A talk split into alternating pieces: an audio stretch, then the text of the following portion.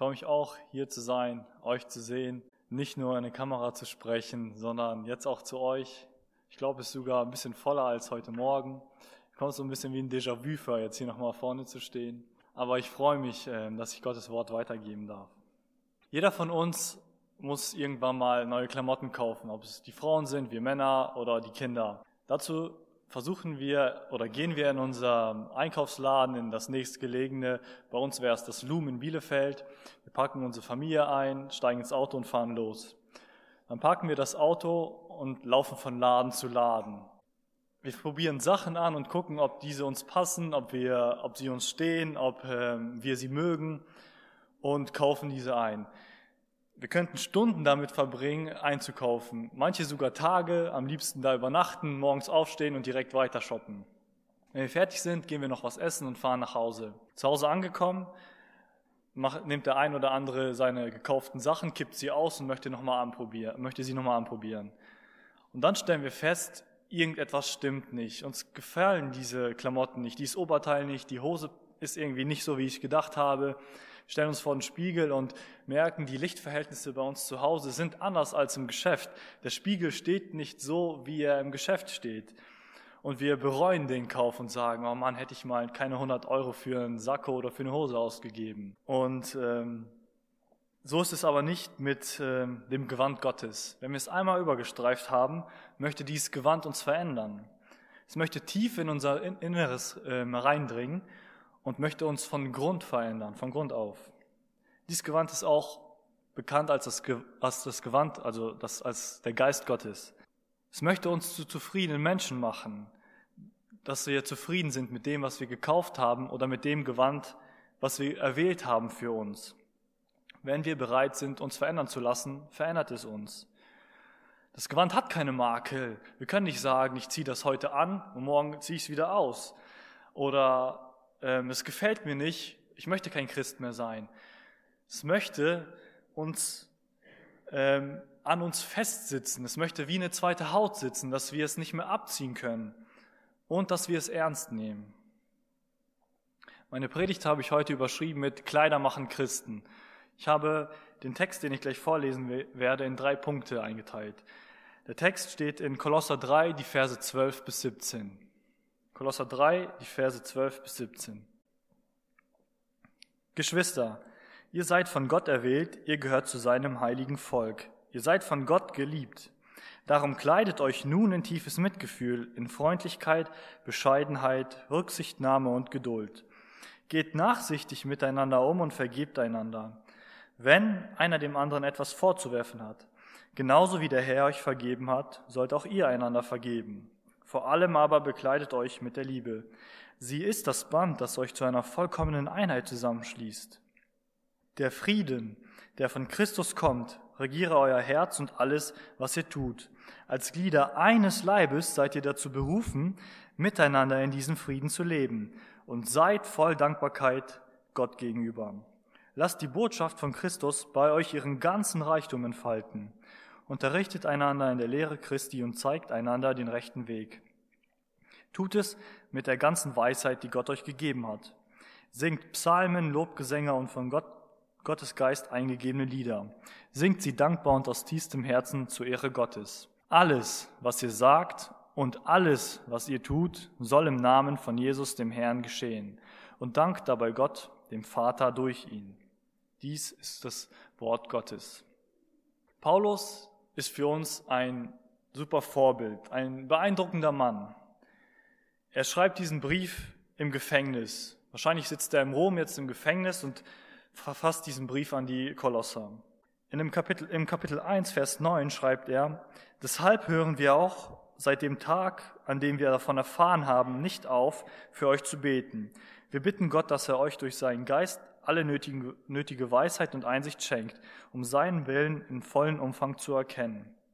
Paulus sorgt sich hier nicht um sich selber, sondern er sagt, er bittet Gott für die Kolosser. Er möchte, dass sie in der Weisheit Gottes wachsen und sagt nicht, ich möchte aus diesem Gefängnis raus, mir geht's hier so schlecht, ich werde gefoltert, werde geschlagen. Nein, er sagt, wir bitten für euch und das sollen auch wir tun.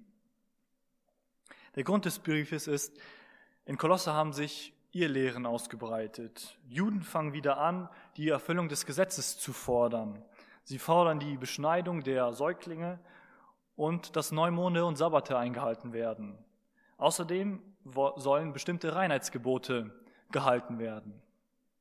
Auch haben sie angefangen, Gottes Schöpfung zu verehren. Nicht mehr den Schöpfer, sondern die Schöpfung. Sie haben angefangen, die Engel zu verehren. Sie sagen, die Engel stehen über Gott, weil sie durch Gott wirken und sagen, sie sind höher als Gott gestellt.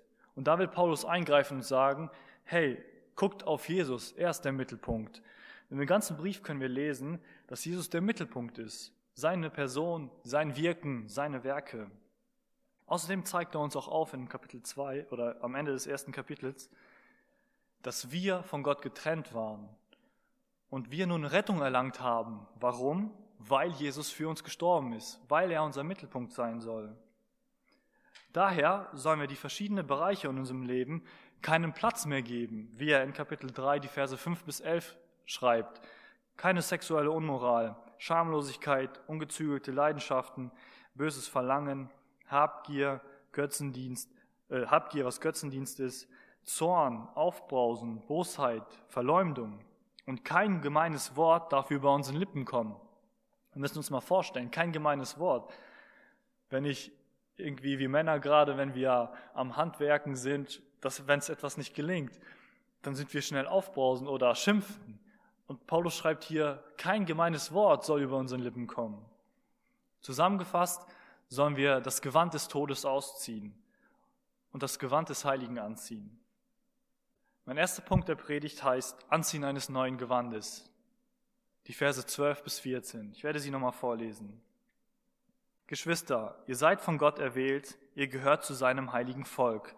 Ihr seid von Gott geliebt, darum kleidet euch nun in tiefes Mitgefühl, in Freundlichkeit, Bescheidenheit, Rücksichtnahme und Geduld. Geht nachsichtig miteinander um und vergebt einander, wenn einer dem anderen etwas vorzuwerfen hat. Genauso wie der Herr euch vergeben hat, sollt auch ihr einander vergeben. Vor allem aber bekleidet euch mit der Liebe, sie ist das Band, das euch zu einer vollkommenen Einheit zusammenschließt. Paulus gibt uns im Vers zwölf eine deutliche Gewissheit für unsere Heils, äh, Heilsgewissheit. Er schreibt, wir sind erwählt, wir gehören zu seinem heiligen Volk und wir sind von Gott geliebt. Dadurch, dass wir uns bekehrt haben, sind wir erwählt. Wir gehören dadurch zu seinem heiligen Volk und wir sind sowieso von ihm geliebt, noch bevor wir uns für Christus entscheiden, noch bevor wir im Mutterleib sind, hat Gott für uns einen Plan und er hat uns geliebt und liebt uns zu diesem Zeitpunkt schon, obwohl wir noch gar nicht existieren. Wir gehören zu Gott, deshalb kleiden wir uns neu. Luther schreibt, in, äh, schreibt die, den Vers zwölf so, zieht nun an als Auserwählte Gottes, als Heilige und Geliebte, herzliches Erbarmen, Güte, Demut, Milde, Langmut. Wenn wir mal diese Eigenschaften vergleichen mit äh, dem Galaterbrief, mit der Frucht des Geistes, erkennen wir einige, äh, einige Eigenschaften der Frucht des Geistes. Letztes Jahr haben wir die Predigtserie gehabt über die Frucht des Geistes und äh, sie möchte uns verändern. Ich glaube einfach, dass Paulus hier nochmal äh, erwähnt, dass es eine große Wichtigkeit hat, dass wir unsere, unseren Charakter nach diesen Eigenschaften ausrichten. Dass wir über unseren Schatten springen und versuchen oder Gott wirken lassen. Am Mittwoch hatten wir Bibelkunde und Willi hatte genau diesen, Abte- äh, diesen Abschnitt im Galaterbrief uns vorgetragen. Das, was mir so sehr hängen geblieben ist und was ich euch weitergeben möchte, ist einfach, dass er gesagt hat, die Frucht des Geistes, wir wachsen in dieser Frucht symmetrisch. Das heißt, wenn ich, wenn Gott mich herausfordert in der Liebe, in der Liebe zu anderen Personen, wachse ich nicht nur in der Liebe und die Freundlichkeit bleibt zurück, sondern ich wachse symmetrisch in allen Eigenschaften dieser Liebe. Das heißt, ich kann nicht nur nach, in der Liebe wachsen, sondern auch in der Freundlichkeit, in der Demut und so weiter. Wir sollen tun, was die Bibel auch sagt, dass wir diese Bibel ernst nehmen und wirklich tun, was hier steht. Zum Beispiel vergessen wir ja auch nicht, dass wir Geld verdienen auf der Arbeit. Unser, wir gehen zur Arbeit, weil wir Geld verdienen möchten. So ist es bei mir zumindest. Ich muss ja meine Familie ähm, ernähren. Klar habe ich auch Spaß, aber der Hauptgrund ist, weil wir Geld verdienen müssen. Sobald ich nach Hause komme, habe ich ja nicht vergessen, dass ich Geld verdient habe. Oder ein anderes Beispiel, wenn wir Hunger haben, essen wir. So, und wir haben gegessen, stehen vom Stuhl auf. Sobald wir aus dem, vom Stuhl aufgestanden sind, haben wir ja nicht vergessen, dass wir gegessen haben und setzen uns wieder hin und essen wieder. Aber so gehen wir mit dem Wort Gottes um, mit das, was wir lesen oder was wir hören an den Predigten. Wir klappen die Bibel zu und vergessen, was Gott uns sagen möchte und vergessen, uns zu verändern. Wir sind nicht perfekt in unserem Verhalten. Wir haben Sünde in unserem Leben und das ist bestimmt auch ein Teil der Sünde, dass wir vergessen, was gerade gesagt wurde oder was ähm, Gott uns durch die Bibel sagen möchte. Aber die Bibel möchte uns verändern und wir sollen sie ernst nehmen. Es ist leicht, sein Verhalten in Zorn oder Aufbrausen aufkommen zu lassen. Wenn wir uns einmal aufregen über etwas, was wirklich klein ist, dass wir es das nächste Mal besser machen oder vielleicht noch zwei, dreimal so außer Haut fahren und sagen, hey, ich will anders sein, ich möchte, dass Gott wirkt. In Vers dreizehn schreibt Paulus dann, dass wir einander vergeben sollen. Ich weiß, in der heutigen Zeit ist Vergebung sehr schwer. Wir können fast gar nicht mehr leicht verzeihen. Ich meine, ich kann das aus meiner eigenen Erfahrung aussprechen, aber ich weiß gar nicht, wie, in wie vielen Jahren das sich so entwickelt hat, dass die Menschen nicht mehr aufeinander zugehen können und sich vergeben können. Paulus begründet hier aber, oder sagt, der Herr hat uns vergeben, deshalb sollen auch wir vergeben. Keine Tat ist unverzeihlich gegen unsere Mitmenschen. Egal was geschieht, nichts ist unverzeihlich. Wir sündigen jeden Tag. Wir sollten dafür Buße tun, aufrichtige Buße, und diese erlangen wir auch. Deshalb sollen auch wir jedem vergeben, jede Tat, wirklich alles. Wir haben diese Gnade geschenkt bekommen. Paulus schreibt hier in dem Kolosserbrief nochmal genau, wie uns vergeben wurde. Steht im ersten Kapitel, die Verse neunzehn bis einundzwanzig. Ja, Gott hat beschlossen, mit der ganzen Fülle seines Wesens in ihm zu wohnen, und durch ihn das ganze Universum mit sich zu versöhnen. Dadurch, dass Christus am Kreuz sein Blut vergoss, hat Gott Frieden geschaffen. Die Versöhnung durch Christus umfasst alles, was auf der Erde und alles, was im Himmel ist. Auch ihr seid darin eingeschlossen. Früher lebtet ihr fern von Gott, und euer feindliche Haltung ihm gegenüber zeigte sich an all dem Bösen, was ihr getan habt. Bevor wir uns für Jesus entschieden haben, waren wir Feinde für das Kreuz. Wir haben so gelebt, als ob wir Gott nicht kennen, und wir, uns wurde vergeben. Ob wir jetzt Schlimmes getan haben oder Gutes äh, oder nicht allzu Schlimmes, uns wurde alles vergeben, und so sollen auch wir vergeben. Und dann sagt er, dass die Liebe uns zu einer vollkommenen Einheit macht. Die Liebe unter uns allen, unter uns Geschwistern, macht uns zur vollkommenen Einheit. Was bedeutet vollkommen eigentlich oder Vollkommenheit? Vollkommenheit ist das Maß aller Dinge, eine Norm oder ein Vorbild. Zum Beispiel kennen wir alle das Gramm, aber wie wurde einmal das Gramm definiert? Was, wie, wie kann ich sagen, dass ein Gramm ein Gramm ist? Es gibt irgendwo in einem Museum so ein Urgramm, das, das haben die Leute mal früher genommen und gesagt, das ist jetzt ein Gramm und danach richten wir uns. Oder Ronaldo und Messi waren über Jahre die größten Fußballer, wahrscheinlich jetzt auch noch, nicht mehr ganz so, aber jeder junge Mann wollte so sein wie sie, wollte erreichen, was sie erreicht hat, wollte verdienen, was sie verdienen und in den Mannschaften spielen, wo sie gespielt haben oder spielen. Sie sind das Maß aller Dinge und so soll auch unsere Liebe sein. Unsere Liebe soll das Maß aller Dinge sein, dass die Leute sehen, wir sind eine Einheit, wir spiegeln Gott wider. Diese Liebe soll alles überstehen und kann nichts erschüttern. Als ich vor fast vier Jahren Christ geworden bin, hat Gott zwei, drei Wochen an mir gearbeitet und ich dachte mir, okay, ich möchte mal zur Jugend mitkommen. Und dann kam ich da rein und habe einfach so eine Freundlichkeit und Liebe gespürt, wie sie untereinander waren, wie sie miteinander umgegangen sind und auch mir gegenüber. Ich kam rein und die haben nicht gesagt, oh, was ist das jetzt für einer?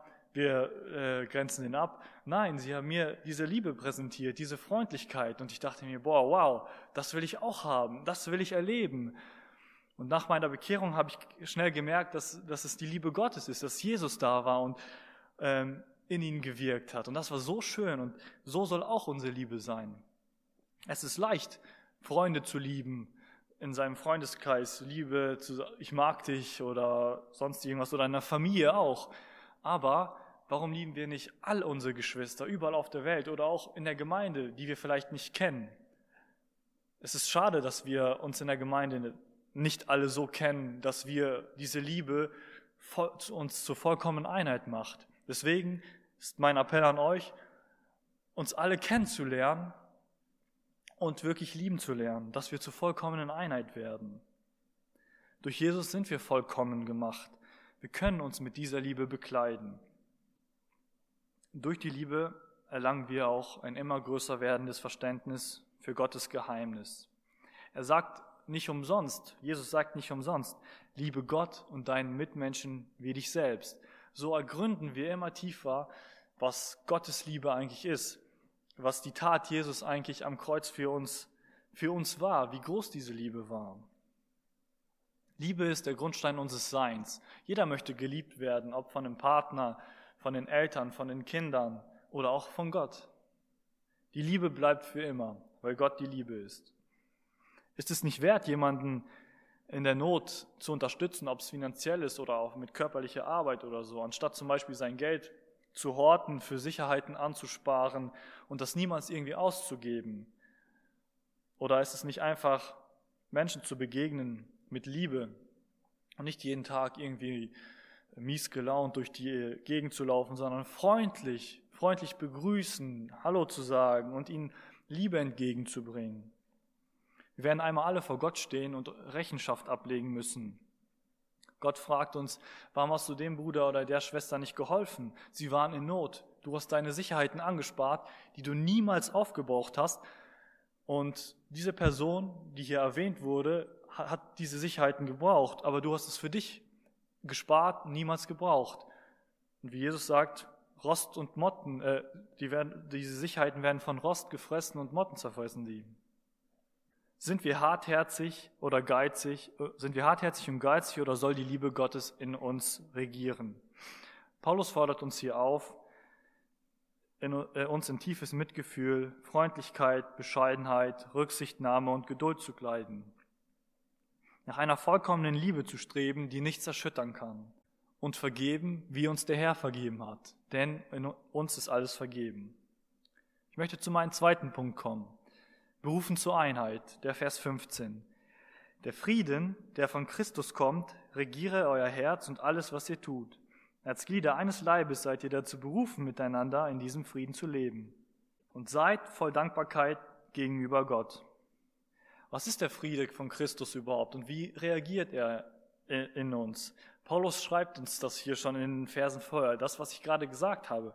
Wenn wir nach diesen Eigenschaften streben, Paulus beantwortet es direkt, wenn wir danach streben, leben wir in diesem Frieden von Christus. Die Frucht des Geistes aus dem Galaterbrief, das ist der Frieden von Christus. Die Frucht möchte in unser Herz dringen, Wurzel schlagen, sodass wir immer mehr und mehr nach Gott streben und die Frucht in unser Herz regiert. Alles, was wir tun, soll aus, diesem, aus dieser Frucht heraus geschehen. Gerade weil wir Le- äh, Glieder eines Leibes sind, sind wir auch dazu berufen, nicht nur wir können oder wir sollen, wir sind dazu berufen, in diesem Frieden zusammenzuleben. Noch eine Aufforderung von Paulus, untereinander in Frieden zu leben und uns jeden mit der größten Wertschätzung zu begegnen, die wir einer Person geben können. Und dann schreibt Paulus, wir sollen dankbar Gott gegenüber sein. Warum schreibt er jetzt auf einmal dankbar gegenüber Gott sein? Ich fasse das so auf, dass gerade, dass wir, weil wir das alles tun dürfen, dankbar sein sollen. Erstmal gibt Gott uns alles, was wir brauchen, und dann dürfen wir nach so, ein, so Eigenschaften streben, nach dem Frieden Gottes leben in der Gemeinschaft. Es ist doch das höchste, die höchste Priorität, in der wir leben dürfen, gemeinsam im Frieden mit Christus zu leben, zu dienen, zur Erbauung eines jeden Einzelnen. Gott hat uns Mit, äh, mit Geschenke überfüllt. Wir haben Gaben. Ich habe die Gabe jetzt, dass ich ähm, euch was mitteilen darf, hier stehen darf und weitergeben darf. Er hat mir Materielles geschenkt, mir und euch, und dass wir das teilen, dass wir äh, eine Einheit sein dürfen. Das ist ein großes Vorrecht. Wenn wir jetzt mal schauen auf andere Religionen, ich kenne keine Religion, wo, wo es heißt, ihr seid Glieder eines Leibes, ihr seid wirklich zusammen und ihr lebt in vollkommener Einheit. Das ist für mich ein großes Vorrecht. Und das ist der Friede, den Paulus hier meint. Ich habe ein paar praktische Umsetzungen für euch. Wir können beten, so wie Paulus es tat in dem Kapitel eins, Vers neun. Nicht nur für uns, sondern für die anderen. Versteht mich nicht falsch, wir können für uns beten, für unsere Wünsche auch, definitiv, aber die anderen sollen vorrangig stehen. Unsere Geschwister, vielleicht Menschen, die Gott gar nicht kennen, dass wir für sie beten. Dankbar sein für Gott, für das, was Gott uns gegeben hat. Unseren Geschwistern helfen. In der jetzigen Zeit ist es zwar schwierig, aber irgendwie gucken, wie kann ich jemandem helfen? Dass wir Rücksicht nehmen, den Geist in unserem Leben Raum lassen, indem wir die Eigenschaften erlangen wollen, freundlich sein, mitfühlender jedem gegenüber, bescheidener auftreten und vor allen Dingen geduldiger werden. Und dann regiert der Friede von Christus in unser Herz. Ich möchte zum letzten Punkt kommen. Gott ist alles. Die Verse sechzehn bis siebzehn. Lasst die Botschaft von Christus bei euch ihren ganzen Reichtum entfalten. Unterrichtet einander in der Lehre Christi und zeigt einander den rechten Weg. Tut es mit der ganzen Weisheit, die Gott euch gegeben hat. Singt Psalmen, Lobgesänge und von Gottes Geist eingegebene Lieder. Singt sie dankbar und aus tiefstem Herzen zur Ehre Gottes.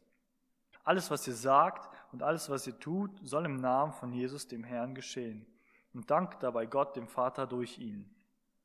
Wir haben viele Hinweise im Kolosserbrief, wie wir die Botschaft im ganzen Reichtum entfalten lassen können. Zum Beispiel beten, wie ich eben erwähnt habe, für die anderen. Aber auch unserem Glauben lebendig leben. Nicht nur sonntags zum Gottesdienst kommen und den Rest der Woche vergessen, dass ich Christ bin, dass ich eigentlich eine Aufgabe habe und auch mich anders verhalten soll. Oder noch schlimmer, dass ich aus dem Raum gehe, mich ans, an den Mittagstisch hinsetze und vergesse, hey, was wurde eigentlich gesagt? Was hat Dominik gesagt über Kleidung anziehen? Welche Eigenschaften? Dass wir dem Evangelium treu bleiben, dass wir uns vor Irrlehren Acht nehmen. Wir können in der heutigen Zeit sehr viel vermischen, dass wir uns irgendwas im Internet anschauen oder anhören, aber dass das nicht dem Evangelium treu ist, dass wir die Bibel als Leitfaden nehmen und prüfen, das, was wir gehört haben oder lesen, hey, stimmt das, was, was Gott mir sagt durch die Bibel? Dass wir nach Gottes Willen leben. Es ist schwer, Gottes Willen zu erkennen, wenn wir von ihm entfernt leben. Je mehr, wir, je mehr wir uns von ihm entfernen, je schwieriger ist es, seinen Willen für unser Leben zu erkennen. Deshalb soll, müssen wir uns an ihn annähern. Und wenn wir Entscheidungen haben, die wir treffen wollen, dass wir ihn darum bitten, um, um Rat fragen, dass wir gucken, wenn wir zwei Möglichkeiten haben, was sagt die Bibel äh, zu diesen Wegen? Wenn etwas gegen die Bibel spricht oder gegen meinen Glauben, dass wir diesen Weg komplett auslöschen, auch wenn mein egoistisches Ich sagt, ich möchte unbedingt diesen Weg gehen, dass wir sagen, Herr, du sagst es, was richtig ist und danach möchte ich gehen. Und wenn man zwei Wege hat, die wirklich mit dem Glauben äh, übereinstimmen, dann dürft ihr euch entscheiden, wie ihr möchtet. Gott wird uns in beiden Wegen segnen und wir, wir müssen nicht zurückschauen und sagen, hätte ich mich mal für diesen anderen Weg entschieden. Wie gesagt, dass wir die Bibel als Leitfaden nehmen. Sie ist unser Punkt, wie wir leben können. Und das ist einfach so wichtig, dass wir hier so ein, so ein Buch haben, das uns in Leben leitet. Dass wir die, nach der Weisheit Gottes fragen und sie erkennen. Wichtig ist auch, dass wir immer wieder auf die Werke von Jesus schauen. Dass wir gucken, wie hat er gelebt, was hat er gelebt und was hat er für mich getan. Dass wir jeden Tag auch Buße tun und es aufrichtig meinen. Ich habe jetzt diese Woche angefangen mit Metallgrundkurs auf der Arbeit. Ich bin in der Ausbildung und ich habe mich die Wochen und schon am Anfang der Ausbildung, wenn ich die Metaller gesehen habe, so aufgeregt, wo ich dachte, nein, ich will keinen Metallgrundkurs machen. Ich bin eher so der Elektro-Typ. Ähm, Metall wollte ich schon nie machen, ist nicht meins. Und ich habe mich geärgert diese Woche, aber dann dachte ich mir, okay, ich akzeptiere es einfach. Und Mittwoch habe ich gefeilt und gefeilt, habe mich geärgert, das hat nicht geklappt, musste wieder neues Stahl nehmen, um, um zu ähm, feilen. Und dann hatten wir auch Bibelkunde und äh, die Predigt, meine eigene Predigt hat an mir gearbeitet. Dann dachte ich, ich möchte mit einer anderen Einstellung mal daran gehen. Ich möchte äh, für Jesus arbeiten, mit dem Wissen, dass ich das für ihn tue, nicht für jemand anderen. Donnerstag auf Arbeit war ich schon freundlicher, gut gelaunt, dachte ich mir, komm, nimmst du jetzt das neue Stück, fängst an zu feilen. Und das hat gut geklappt, das, das war echt optimal und auch von den Maßen her habe ich mich gefreut und war auch dankbar. Und dann irgendwie am Ende des Arbeitstages oder immer mal mittendrin hat mein Arm so wehgetan und ich dachte mir, nein, jetzt brauchst du gar nicht darauf gucken, Jesus ist für dich gestorben, er hat viel mehr gelitten als du, dieses bisschen Armschmerzen, das da trägst du auch. Dass wir in der Gemeinschaft der Heiligen leben bleiben, dass wir uns untereinander dienen und demütigen, dass wir verzeihen und ähm, die Sünde keinen Raum in unserem Leben geben, dass wir das wirkliche Leben in Jesus suchen und finden. Wer noch nicht Jesus in sein Leben einge- eingeladen hat, ihn noch nicht angenommen hat, ich kann euch echt nur ermutigen, Jesus zum Mittelpunkt zu machen, weil er ist einfach, er ist es wert, das zu tun. Die, allein, dass er für uns am Kreuz gestorben ist, dass er uns frei macht, dass wir erlöst sein dürfen. Er hat einen viel größeren Plan für unser Leben, als wir uns jemals vorstellen können, als wir jemals selber er- errichten können. Egal, was ich plane, Gottes Pläne sind größer und herrlicher als das, was ich mir vorgenommen habe. Dass wir in der Unterweisung auch bleiben, so wie ich euch jetzt mit Freuden die Lehre gebe, dass ihr darin bleibt und wandelt, dass wir auf rechten Weg bleiben, dass wir ermutigen und ermahnen zugleich, nicht willkürlich ermahnen, sondern mit Liebe, wenn wir sehen, dass jemand auf, auf den falschen Weg geht, vielleicht gar nicht mehr zum Gottesdienst kommt, zur Jugend oder sonst irgendwas, dass wir mit Liebe diese Person ansprechen und sagen, ich sorge mich um dich und ich möchte, dass du wieder wächst zu Jesus hin und man die Hilfe ihm anbietet. Und dann schreibt Paulus hier wieder, dass wir Gott dankbar gegenüber sein sollen, ihm zur Ehre singen sollen, Lobgesänge, Psalmen, vom Geist eingegebene Lieder. Ich finde diesen Satz hier, den Paulus schreibt, der strahlt so voll Freude und voll Dankbarkeit. Wir müssen nicht mies gelaunt irgendwo rumlaufen oder eingeschnappt oder sonst irgendwas, sondern wir können freudig singen, aber auch freudig rumlaufen und so den Menschen gegenüber auftreten. Und der letzte Vers, alles, was gesagt oder getan wird im Namen von dem Herrn, von unserem Herrn Jesus zu tun. Ich finde diese Herausforderung oder diese Aufforderung von Paulus sehr heftig. Ich meine, alles, was wir tun und alles, was wir sagen, soll in seinem Namen geschehen. Jedes Wort und jede Tat. Kein Meckern mehr über politische Beschlüsse. Wahrscheinlich hat der eine oder andere in den letzten Wochen sehr viel gemeckert wegen den Einschränkungen und so weiter. Keine Aufregung mehr für Kleinigkeiten, wenn wir beim Autofahren sind und uns über dem Autofahrer ärgern oder die Autofahrerin, keine Beschimpfung mehr. Arbeiten mit voller Motivation, wie ich eben erzählt habe. Wir arbeiten für Jesus und nicht für irgendjemanden, der gierig auf das Geld schaut oder so. Jesus ist unser Herr. So leben, als wenn ich für Jesus lebe.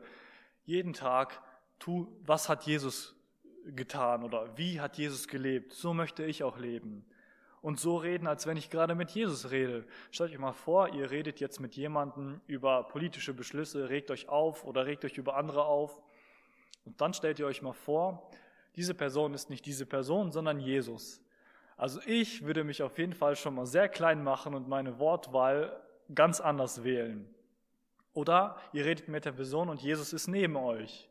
Und das ist ja wirklich so. Jesus ist allgegenwärtig, er ist überall. Das müssen wir uns deutlich machen und verdeutlichen, dass wir so auch dann mit jeder Person reden, dass alles zum Lob seiner Herrlichkeit geschieht. Lasst uns ermutigt werden von Paulus, von Gott, der hier spricht, dass wir die Dinge tun, die in der Bibel stehen. Ich möchte nochmal zusammenfassen. Wir sollen nicht zufrieden sein mit dem Ist-Zustand, nicht im Status quo bleiben, sondern uns verändern in den Eigenschaften, in der Frucht des Geistes, dass sie symmetrisch wächst in unserem Leben. Das Gewand des Todes ablegen und das Gewand der Herrlichkeit anziehen. Immer mehr nach tiefem Mitgefühl, Freundlichkeit, Bescheidenheit, Rücksichtnahme, Geduld und so weiter streben. Und natürlich die Liebe zur vollkommenen Einheit werden lassen. Dass wir in dem Frieden von Jesus bleiben und dankbar Gott gegenüber sind für alles, was wir haben, für alles, was wir sind, für die Gaben und für das Materielle, für die Einheit, für die Personen, die hier in diesem Saal sitzen, aber auch zu Hause sind. Dass wir Gott ehren und singen mit Freude, und vor allen Dingen, dass wir alles tun und sagen und reden, was im Namen des Herrn geschieht. Möge Gott uns dabei Gelingen schenken. Ich möchte zum Abschluss noch einmal beten, ihr dürft gerne dazu aufstehen. Gott, ich danke dir, dass du sprichst.